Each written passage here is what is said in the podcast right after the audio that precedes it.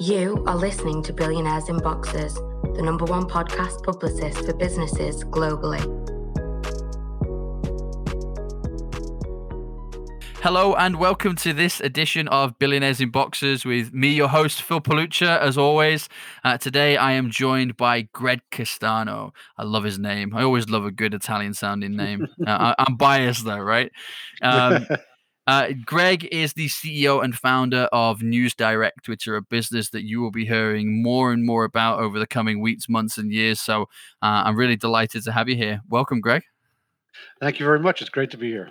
No, it's really good to have you here. we're, we're, gonna we've been doing some work together, you know, separately for the past few weeks, coming up for a month or so now, and I'm really excited to kind of introduce you to the audience and and really let them know what you're all about. So for for those of uh, the audience who haven't come across you previously and and haven't yet come across News Direct, do you want to give us sort of a 60 second introduction to who you are and what you're all about?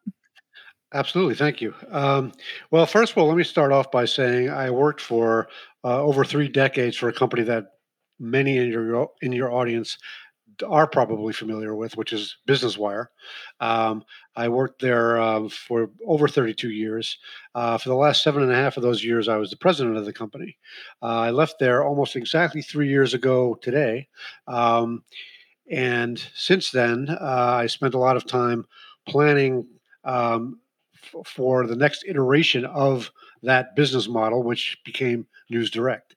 Uh, and my my uh, intention in creating and founding News Direct was to really modernize a an industry and a business model that had grown a little bit uh, complacent and stale and reliant on um, technology that was no longer the most up to date and the most uh, efficient and effective technology. And by that, I mean specifically digital technology and cloud based technology. So we have built a platform completely in the cloud with completely custom built uh, a software platform. Uh, we've taken the model from a service model to a SaaS model, and we've we've just really modernized and improved the entire uh, user experience from you know the how long it takes you to put out content, the type of content you can put out, uh, what you pay for that distribution of that content, and just the the overall kind of experience of of using such a platform. So, uh, we think we've done a really good job in really changing and um, bringing uh, the the model into you know the 21st century, which is now it's not we're not really early in the 21st century anymore. So we're uh, you know we're we're the 21st year into the 21st century, mm. and uh, we think we are current in terms of that in terms of the technology that we've uh, developed uh, for our platform. And we're getting lots of good feedback and we're gaining lots of clients, and we're very happy with the results so far. Good. No, I'm delighted, and and, and can testify. You know, I, I love what you're doing, and I think you're absolutely right. The, you know, and it's it's a shame because I think some of those uh, more established organizations they they all kind of fall foul of the same thing, right? Which is, uh, big wheels turn slowly is the first one, uh, and the second one is it's difficult for businesses who've built a platform and you know nailed their flag to the mast to, to then kind of change and try and modernize and adapt because they're, they're always there's always that concern of well are we going to lose our existing business before we pick up a you know enough new business to be able to sustain us? So they end up just finding themselves in this constant cycle of caution. Exactly uh, and that's kind of what i experienced while i was still there as i was sort of advocating for uh, some changes to the business model.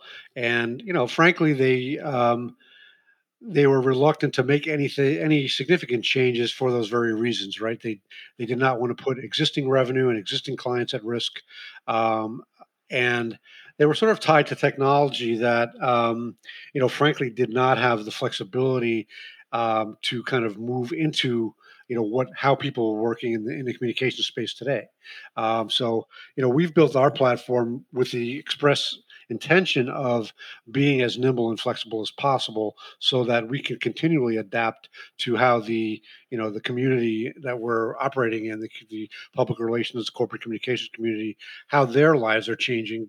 And because of the, the way technology operates now that that change is now constant right? So you have to you have to kind of build your uh, capabilities with the thought in mind that it's going to change you know almost all the time and you have to be able to keep adjusting to that to stay ahead of it I, that's such a good point, isn't it? It's the agility aspect. It's it's building a business that it can still remain nimble and agile no matter how big it becomes. Because you're right. I mean, changes that would have happened in this industry that would have taken maybe ten years to happen previously now seem like they're happening every twelve months.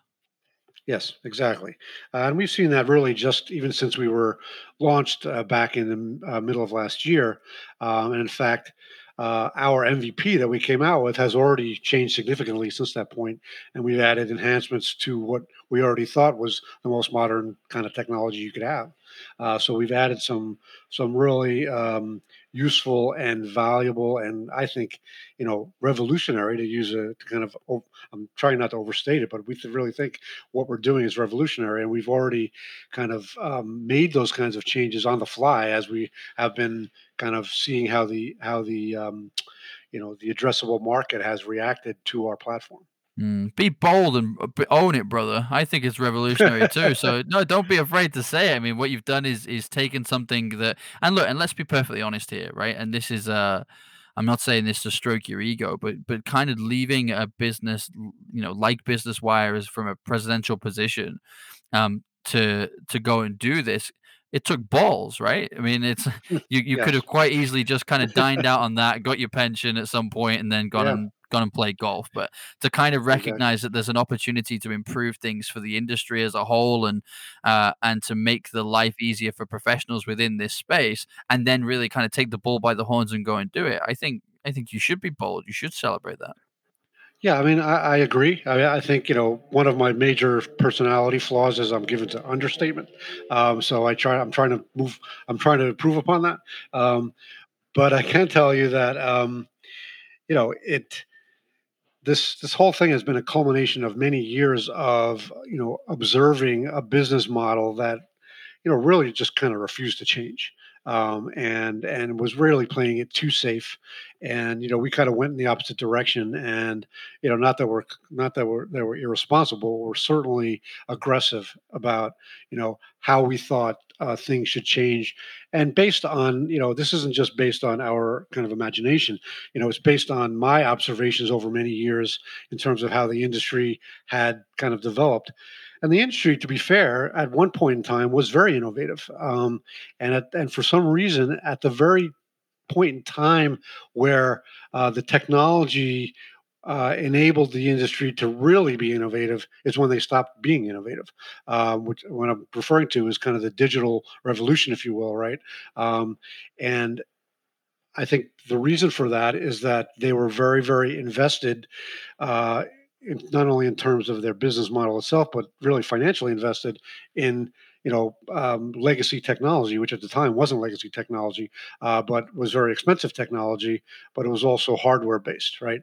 Uh, to, to sort of pivot away from that um, took would have taken uh, quite a leap of faith on their part, uh, and also quite a financial investment, as well as kind of almost an emotional investment in trusting that new technology, particularly cloud-based technology, which frankly has really only become uh, really kind of mainstream over the last you know five or six years. Uh, that mm. you know the cloud a few years ago was not considered a mainstream thing. It was kind of the kind of these kind of new new fangled kind of companies were in the cloud, mm. uh, but mm. most traditional companies were not.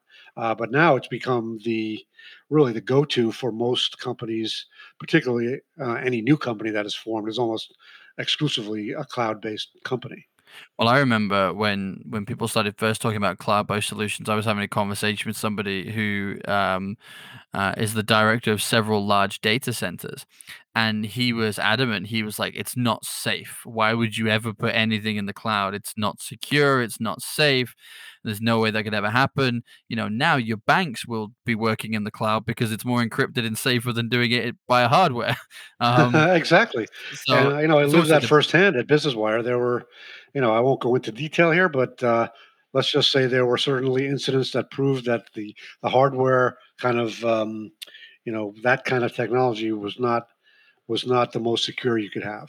Um, and you know, and nothing is foolproof. I won't pretend that you know what we have is you know 100 uh, percent foolproof in terms of being able to be kind of compromised.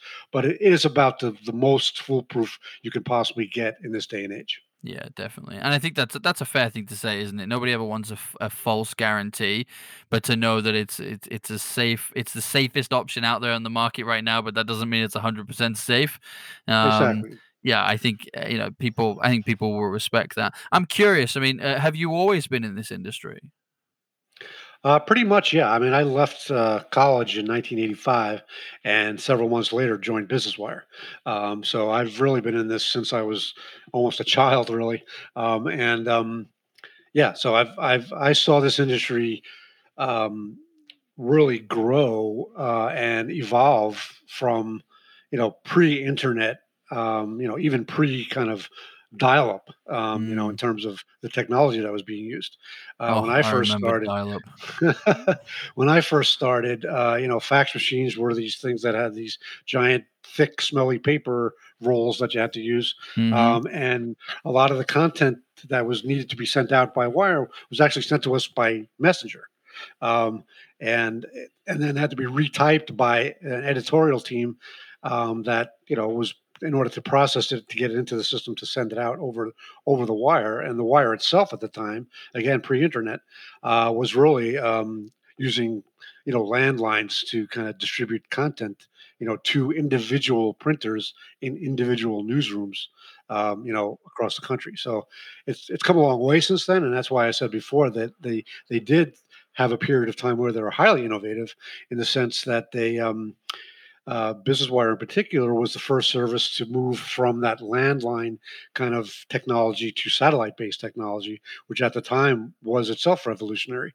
Um, but obviously, the internet came along and changed everything about everything. yeah. Um, and then, you know, so the world just continues to keep to keep evolving and and does so more and more rapidly every day. Well, you say you say it's evolved a lot, but actually, you know, I know a lot of these these distribution softwares, and they've not really evolved all that much from there, to be honest. Okay, admittedly, it's no longer being sent by fax, but it's now it's just being sent via email or it's being uploaded onto their system. I mean, you talked about the financial returns, right?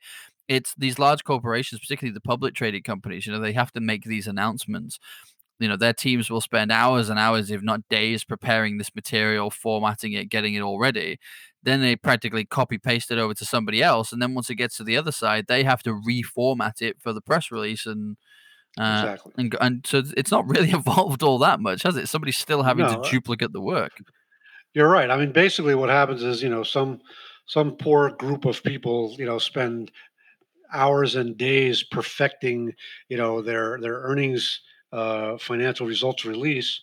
Uh, they upload it to a newswire platform, and unbeknownst to them, they that content that they've spent so much effort making look beautiful um, is then copy and pasted into an editorial platform on the other side, on the wire service side, which basically removes all the formatting, and so they have to kind of rebuild it from scratch, uh, which is kind of ridiculous when you think about it.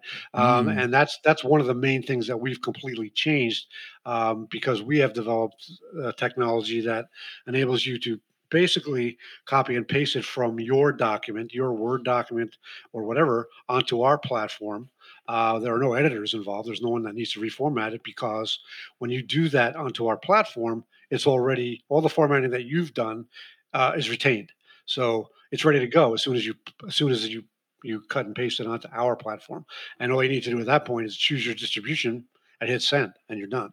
Um, so it eliminates literally hours and hours of work and time and and proof re-proofreading and that kind of thing. So in that sense, that's really what I'm referring to as revolutionary. It, it's kind of it's changing lives in some sense because these the you know poor IROs don't have to stay, stay up till you know midnight or beyond preparing um, earnings to go out pre-market the next day. They they can basically set it up and go to bed and wake up and it's gone and they're ready to go. Well, it's certainly far more cost effective as well, isn't it, from a business perspective? Because you you don't want to pay somebody to duplicate their work. I mean, I think most uh, most business owners and and C, you know C level suite executives listening to this will be almost starting to wonder wonder if that's what happens with our financial department, whether they you know whether they're they're having to duplicate work over and over again, and and actually given that the software is so revolutionary, I would almost argue if they're not working with you, then the answer is probably yes. Yeah, I mean, I would say the answer is not probably yes. It's unequivocally yes. Oh, there you go. Um, there is no other platform that does it how we do it, and you know, doesn't not do it the way they do it. um, so essentially, you know, it's either that very manual, you know, long-winded process, or it's us. I mean, that's your choice. Um, so, you know, having said that, it's, you know, you mentioned the cost effectiveness of it, right? Um, you know, our competitors have literally hundreds of people across the world um, that are whose job it is to take that content and reformat it so that it can be suitable to go out on the wire. Uh, they also have another several hundred technologists that are, you know, minding the store in terms of the technology. Um, all of that costs a substantial amount of money, and it's and is a substantial amount of overhead to maintain. Uh, whereas uh, News Direct doesn't have any of that. We don't have editors. We don't have anywhere near the amount of technologists that are needed because of the fact that we're in the cloud and that it's a basically a self-service model.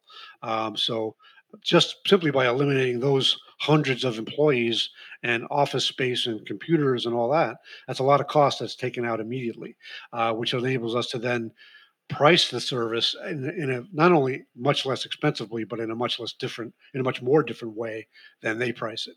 Um, they're using um, a pricing model that is based on the fact that the technology is old, um, meaning that um, in in the old days, back when I started and before, um, they charge you based on two factors, right? They charge you on the geographic distribution that you that you choose. So if you choose, say, Metro New York to send your news release to, um, that's that's one price. But if you choose national, that's a higher price. Mm. Um, that no longer makes any sense because there's this newfangled thing called the internet where I've heard of that. Um, yeah, uh, and what happens is those news releases all go out on that internet, and when it's on the internet, you know everyone in the world can see it as long as they have a you know a device and, a, and an internet connection. Sure. So it really makes no sense, uh, nor to me is it justifiable to charge someone based on a geographic uh, footprint that really represents a tiny portion of the actual you know reach that you're achieving by sending a news release out on the wire. So we Mm. don't do that. Um, secondly, because as I mentioned before, these releases back in the day had to be retyped in order to be distributed. Uh, that was a labor cost. So as a result, they charge you based on length, right? So they charge you, uh, you know, for for the first 400 words, they charge you, uh, you know, a, a base fee, and then for each additional 100 words, they're charging you another incremental fee on top of that. Which, particularly in the longer earning, uh, releases like earnings, that adds up pretty quick. Um, however, um, people are no longer retyping releases. Even those editors that I mentioned before, they're not retyping releases; they're reformatting them. Um, so there, it no longer is a labor cost because essentially you're sending in a file. You're sending in an Excel file or a Word file, which is you know basically ready should be ready to go once it's sent.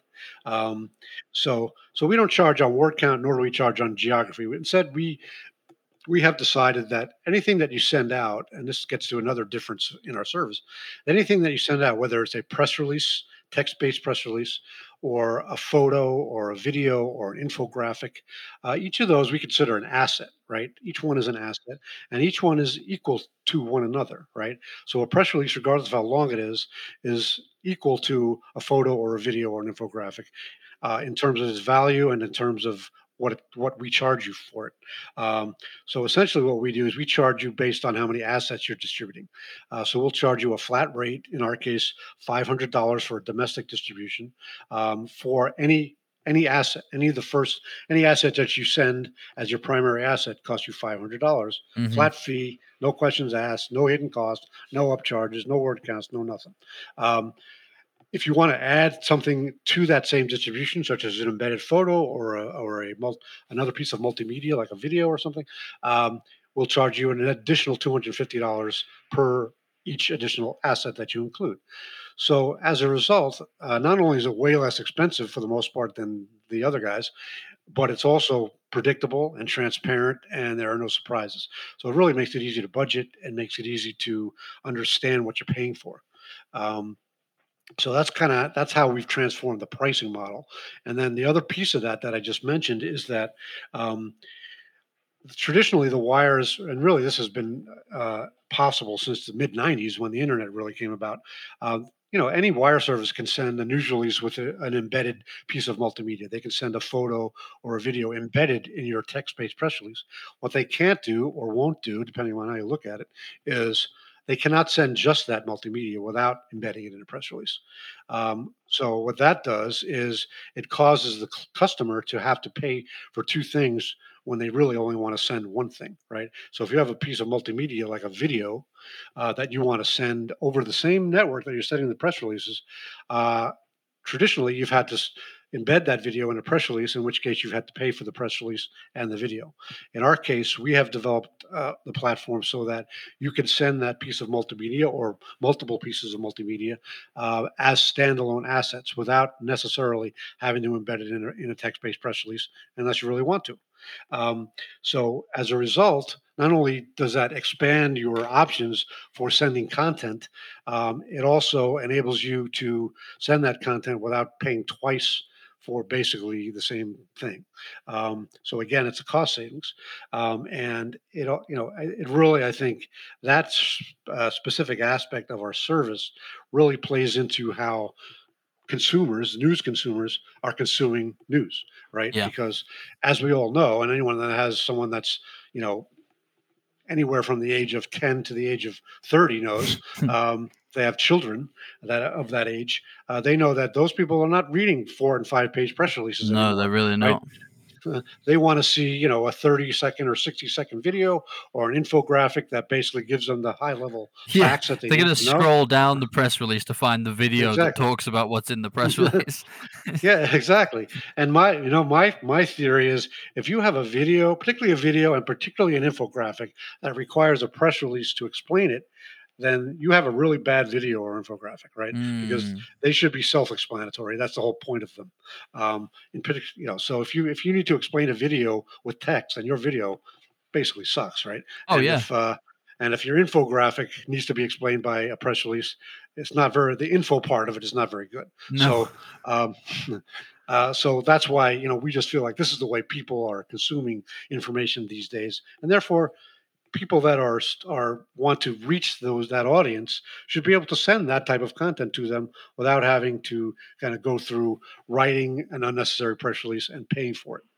Well, I don't mind sharing with our audience. That's how we actually met, wasn't it? Um, because obviously, you know, as a podcaster and broadcaster, my uh, like I don't write anything.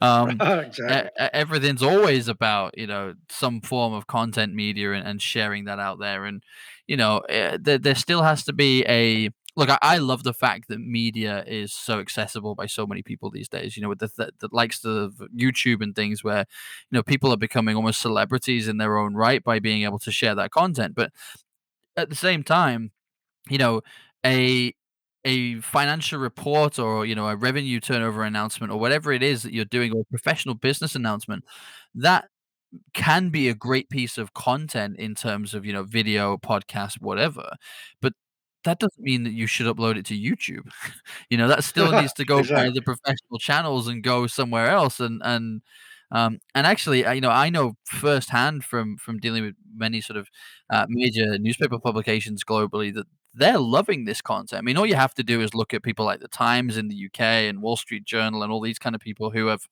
you know, they've now developed their own podcast and the idea behind the podcast is that the content and the, the podcast content and the video content it gets you excited enough as an audience that you will go and read their articles because their articles were year on year losing readers. Every single year less people would would read it less people would subscribe less people are interested. And uh, as you rightly identified that's as more and more people enter the the business economy if you will who quite frankly have no interest in doing business that way. The days of you know, you remember the huge tabloid papers that I couldn't even figure out how to read those things? They were massive.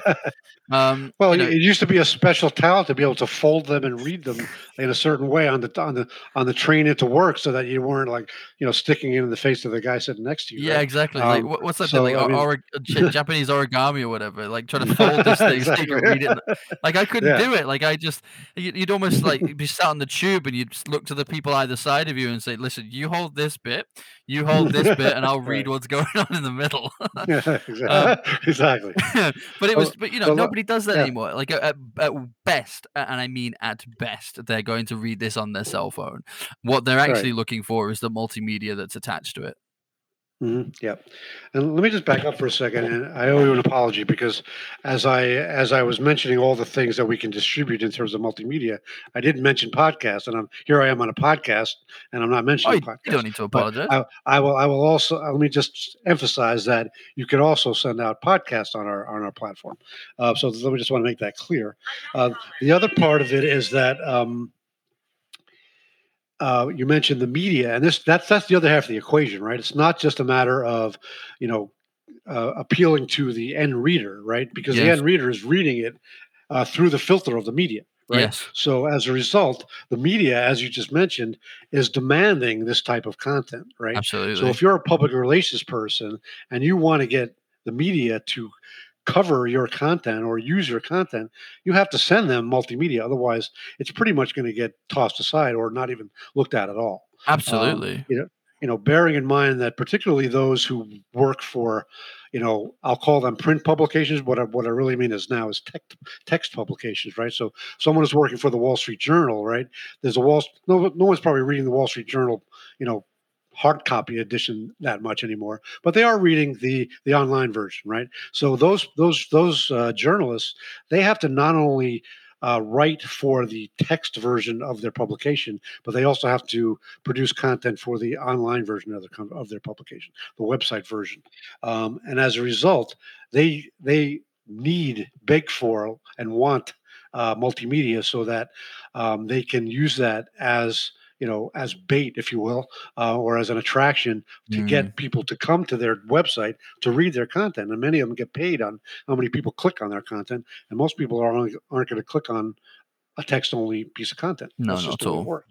Well, the, the, Um, the then you, days are long gone, aren't they? Of you know those those kind of publications. So we're using the Wall Street Journal as an example, but the days are long gone of Wall Street Journal being able to take the text-based article that they would put in their publication and just simply pop it on their website and hope for the best.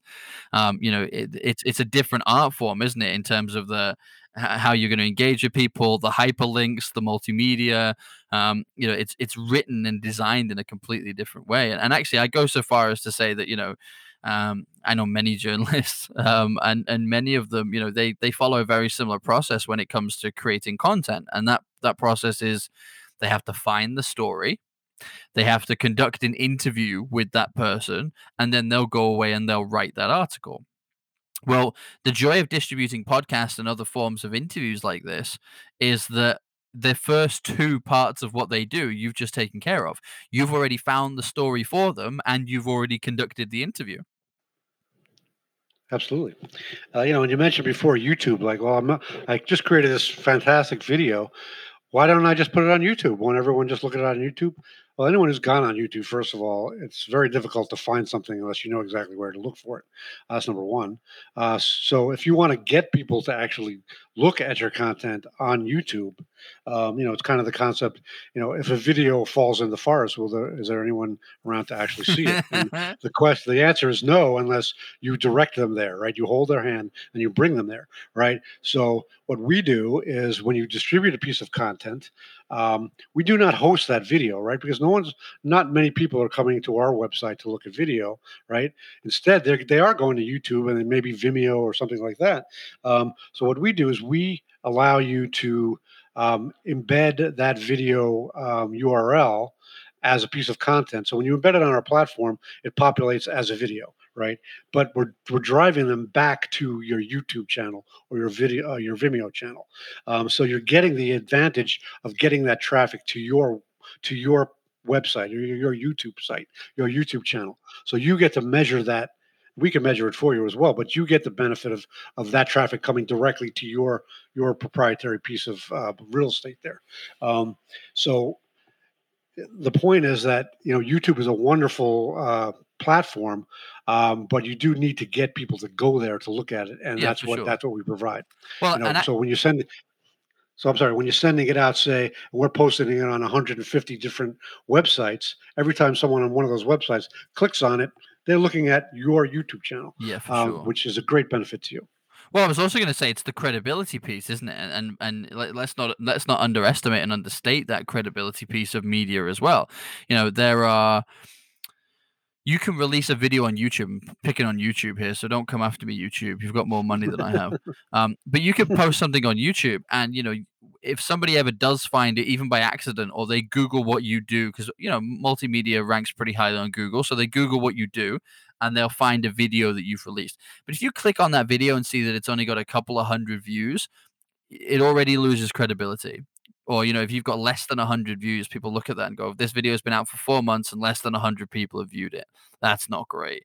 Maybe i'm in the wrong place right? But if they come across that you know via a major publication via their website online on a news channel it already holds a certain amount of you know, prestige compared to you know just self-publishing and sticking it on YouTube. And it's the same thing again, isn't it? Like when you think about books, I mean, I know it's a bizarre analogy, but it's the difference between using a publishing house and self-publishing. You could sell the same number of books, but if somebody looks at your book and it's been self-published, it holds a certain amount of credibility when compared to an already established publishing house having published that book for you. Right. Well, it's third-party validation, right? That's exactly independent third-party validation. So that's what it's all about. Yeah. Uh, you know, I'd also I'd also add that um, even by sending it out over a newswire like News Direct, and this applies to our competitors as well, from the media standpoint when they receive it from one of us, a news direct or a business wire or PR Newswire, they instantly trust it already, right? They, they feel as though it already has been vetted. Uh, they know it's not going to be, um, you know, uh, false or fake news. They know it's, it's you know, the, that the the issuer has been uh, vetted as a legitimate issuer and that kind of thing. So there's a value to that as well, even in terms of just getting the media to pay attention to it. Mm. Well, I was going to ask you that actually. So there will be people listening to this from from an agency perspective. But actually, I just want to, if we can, kind of veer more towards, um, you know, the the the CEO, the founder, the executive who's listening to this. And let's be honest, they probably use an agency to do these things for them. I doubt they're doing it themselves. How do they know what distribution software their agency is using, and, and more importantly, do they get a say in that? hmm That's a good question because back at when I, you know, when I first started, and really for the first kind of half of my career, uh, when a company used an agency, they basically turned it turned all those decisions over to the agency. Uh, so as a result, you would have agencies that were either predominantly or exclusively using one newswire or the other, and all of their clients were they used those that news uh, newswire service for all of their clients. Um, that has changed significantly. I think partly as a result of the fact that it used to be just kind of a, do, a two horse race. It used to be just Business Wire and PR Newswire for many, many years. Uh, it, was, it, was, a duopoly.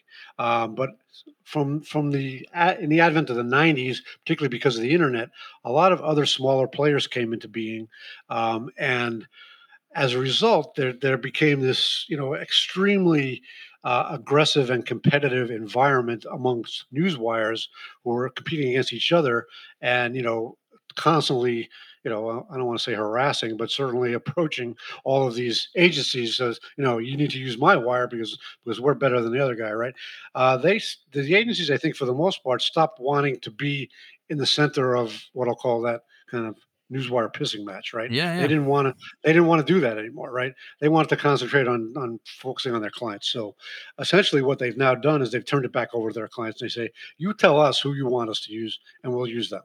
Um, so, as a result, to kind of address what you just mentioned, is that if you're a company and you think one news wire service is going to better serve your needs, you need to communicate that to your agency. Um, and I think if you took a look at News Direct versus you know the other options that are out there, I think if you're objective enough about it, uh, you would choose News Direct and you would tell your agency, you guys need to at very least look at News Direct because this is a totally different experience from what you've you've, you've become used to over the last you know 50 years. Um, so that kind of to address that, it's like yeah, you as a company, as a CEO or whoever makes the decisions within those companies as to what uh, agencies to use, you need to kind of lay down the law with your agency and and make them aware of who you who what your preference is. Yeah, I think that's really important, especially in this day and age, because businesses are, you know, with things like Lean Six Sigma and things like this, people are, are trying to become more and more efficient in business. But then here you have, you know, even just with the the financial uh, announcements that we were talking about before, you know, in terms of revenue turnover, etc. Here we have a process that is is quite time consuming internally. Um, there will be numerous checks to make sure that it's vetted and it's presented in the way that it's wanted to be presented and I think, you know, I was certainly surprised. So I imagine there'll be many other businesses that will be surprised to kind of learn that once they send that across to their agency ready for distribution, someone's going to have to reformat the whole thing again. right. Yeah. When it's probably already been formatted four or five times. Yeah. And then it's been signed there. off. It's gone to the CFO mm. or whoever who's gone, yep, yeah. I'm going to rubber stamp this. It's ready to go. It's ready for publishing. And then they send it out. Don't forget the starts. lawyers. Well, of course. Once the lawyer sign off it, if you change a, a comma, you got to go back through the whole process. Well, and and they're they're, they're not cheap. exactly. So, Believe me, I know. So, um, yeah. So you know, so I guess I think the best analogy for what we do versus what everyone else does is the most simple and most basic analogy, which is the shortest distance between two points is a straight line right? Um, we provide you a straight line between your news release or your content to the distribution platform, right? There's no there's no kind of bobbing and weaving from one point to the other until you finally get out the other end after you've gone through this maze, right? Um, it's basically a very straightforward process and takes you five minutes instead of several hours in many cases. I'm curious because we're, we're getting towards the end of the podcast, but I'm desperate to ask you this question before we kind of talk about how people can get in touch and all that kind of juicy stuff. So stick around for that for sure. But we were saying earlier in the podcast that this industry is ever evolving, right? It's always changing. There's always something happening. So I don't want to ask you too far into the future, but what do what do the next 12 months hold for News Direct?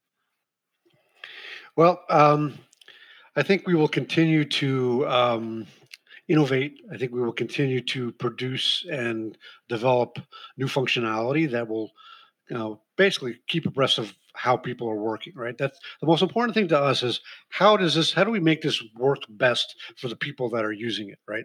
Um, you know the bottom line is the end result is the same in many cases um, in the sense that if you use business wire or News Wire News Direct your content will get to the same places all right? We're mm-hmm. not claiming that we have invented a whole new universe of end users that are looking at your at your content. However wouldn't doesn't it make a lot of sense to get to that end you know result in the simplest, fastest, safest, most secure, efficient, and inexpensive way as possible. And that's what we provide, right? Uh, we have reinvented and simplified the entire process. And you'd be amazed, and this, this is something that I learned as I went through this process. The simpler your platform is, the more uh, advanced the technology is to make it that simple, right? Um, so, you know, the complexity behind it is our problem and, you know, what we have to deal with. But for you, uh, the end result is way, way more simplicity than you've ever had before. Um, so, you know, we will continue going forward to keep making it easier and simpler and more cost effective and more secure than it's ever been before. I love that. It actually reminds me of a story, or rather, the opposite, which is the rest of the industry kind of reminds me of a story. It's very short, but um, I heard it many years ago, and I remember thinking it's so true about big and medium-sized businesses, actually. Um, and it was uh, a little girl was watching her mum cooking some dinner, and she says, "Why do you always chop the end of the pot roast off and put it in the bin?" And she says, "Oh, because that's the way my mother did it." So she goes and asks her grandma the same question. She says, "Oh, that's because that's how your great grandma used to do it." So she goes to the great grandma and says, Great grandma, why do you always chop the end off the pot roast and throw it in the bin? And she says, Oh, the pan was too small. right? exactly. and I remember yeah. thinking, like, just because that's the way it's always been done doesn't mean it's the most efficient way of doing it. In fact, in this modern day and age, it rarely is. Um, if you if your exactly. processes haven't evolved, then they're standing still and getting left behind. And and I, as I said, right. I really admire the fact. And, and if I can just say this as well, because I want to I want to stress this point. You know there are many people who um, you know they they're quite critical actually aren't they in this day and age of saying things like well that job opportunity where you'd work for the same company for 30 40 years and work your way up and do all that kind of stuff they don't really exist anymore. Um, well you you had that and still had the balls and took the decision to say, do you know what? This isn't the best way to serve this market. This isn't the best way to serve the customer. So I'm going to go and do a better job of it myself. And and it's not just the fact that you were president of that company. I think it's the fact that, as you said, you you joined that company pretty much fresh out of college. Um, and I imagine you've almost done every position in that bu- in that building, yeah. um, and, and worked your way up. So you you should have been their success story, and now you're going to be the reason that they uh, they don't have such a solid business anymore. Right. Well, it's funny because um, when I started this business, I used to tell people the story. I said, you know, when I was there, when I was at my former company, um, I was constantly talking to them about, you know, somebody is going to come along and disrupt this business, and you know, make make us you know either hurt our business tremendously or put us out of business, right? hmm And ironically, I became the guy that actually that I warned against, right? So you were Um, right. I was right, and they were they were wrong. Um, you know, I would just going back to your pot roast analogy. I would I would add that for the wire services, not only is it that's the way they've always done it, and therefore that's how they continue to do it, but doing it differently would would significantly damage their current business model and their revenue stream uh, because of what we've done and how we've priced it and you know all those things it would be very difficult for them to pivot to that without taking a significant hit on their on their revenues and their profit margins and so forth. Um, so i'll just add that. So So I'm I'm know curious and So if we look at uh, you know PR Press Wire and and and and Business Wire, then are we saying that they're unlikely to adapt even when they're forced to? Are we saying that at some point, you know, it's going to be News Direct and maybe a another who will be the new leaders of this market? Because I'm I'm always intrigued by will there become a tipping point where businesses like that say, right, it's been a slap in the face. Now we really have to change and wake up and make these changes, or whether they just kind of say we've had a good run. Right. I think at some point that I think that there will be a day of reckoning for them, and they'd be it'd be silly of them not to acknowledge that when that day of reckoning comes, right? Um, and at that point, I think you know they're not they're not stupid people, right? I think they would acknowledge that they do need to make these changes in order to survive and thrive going forward. So I totally expect that to happen, uh, and I- I'd be I'd be very surprised if it didn't happen. Um, however, you also have to consider that these companies, particularly Business Wire, is owned by a very large public corporation. People have heard of them, I think, uh, Berkshire Hathaway. Um, and uh, the other uh, PR Newswire is owned by a private equity firm, as is uh, Globe Newswire, which is the third largest player. Um, so part of that equation is going to involve them going to their corporate parents and telling them that we're going to have to do this to make this business viable going forward. But please bear in mind that this is probably going to result in at least a short term dip and probably plunge in our revenue. That's a difficult thing to do if you're the CEO of any of these companies. Uh, but I think at some point it will become necessary if they want to survive. Um, so, you know, it remains to be seen, but I, I I'll give certainly give them enough credit to know they'll know that, you know, there's going to come a point where they have to make that very hard decision. I just love the fact that it's you. I have to be honest. I really do. I, I do love a good David versus Goliath story. um, and uh, yeah, I, I love what you're doing. I'm, so glad that we're working together and, and that I could give the, you this opportunity to to really introduce you to my audience as well. Because if they haven't come across you before, then they should certainly be checking out the website and everything now. Um, I'm curious, just before we wrap up, you know, who who do you want to hear from, and, and how can they get in touch with you? Right. Okay. Well, first of all, obviously, um, you know, as a startup company, and we're now about 10 months old and we're doing quite well, but, you know, we love customers and we love new customers. So if you are interested in becoming one of those, uh, I certainly would love to hear from you. And you can reach me either by uh, my email address, which is uh, Gregg, two G's at the end, dot Castano at uh, newsdirect.com. Um, you can call me on my, I'll give you my cell phone number, 917 698 4131. Call me directly. I answer every call. Um, so you know that that's one that's one group of people that I would love to hear from, whether you're on the, agency side or the corporate side. Um, the other, being a startup, is that uh, you know we are still in uh, capital raise mode, and we would certainly be interested in hearing from people who who might have interest in investing in our company because we think it's going to be a fantastic return on investment at, at some point in the future uh, because we're already seeing the growth tra- trajectory uh, taking off. You know, we're, we're growing at 20, 25% in terms of revenue per month. And that has not has not abated since our first month, and that's only going to increase.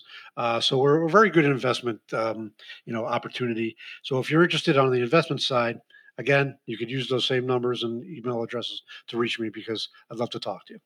Perfect. Well, what I'll do is, uh, for those of you who are listening back to this podcast, check out the show notes below, uh, and I will include a link to the website, to Gregg's cell phone number, uh, and to his email address. And uh, you know, from a customer's perspective, I can speak firsthand and say, absolutely, you should be having that conversation, whether you're an agency side or whether you're the client directly. Um, you definitely need to check this out, right? And uh, from an investment perspective, you know, I would probably even go so far as to say, like, if you, because I know there are a number of investors who listen to this network, you know, think about this from a from a, not just an investment perspective, but from a portfolio perspective. If you're already investing in agencies, marketing firms, PR agencies, etc., this is a conversation that you need to be having because not only can you uh, can you get involved in an incredibly innovative business that's going to be doing great things in the industry you can save your team a lot of time effort money and everything else and make them far more efficient as well which is only going to help your investment on that side. So Gregg thank you so much for being here brother. It's been a pleasure as always. I always enjoy our conversations Thank you, Phil. This was great. I really enjoyed it too. No, you're most welcome, my friend. Most welcome. To our listeners, hope you all take care of yourselves. Really looking forward to hearing from you again and speaking to you next time. My details are also in the show notes below. So if you have any questions for me, get in touch. Um, but I would highly recommend checking out Gregg and News Direct.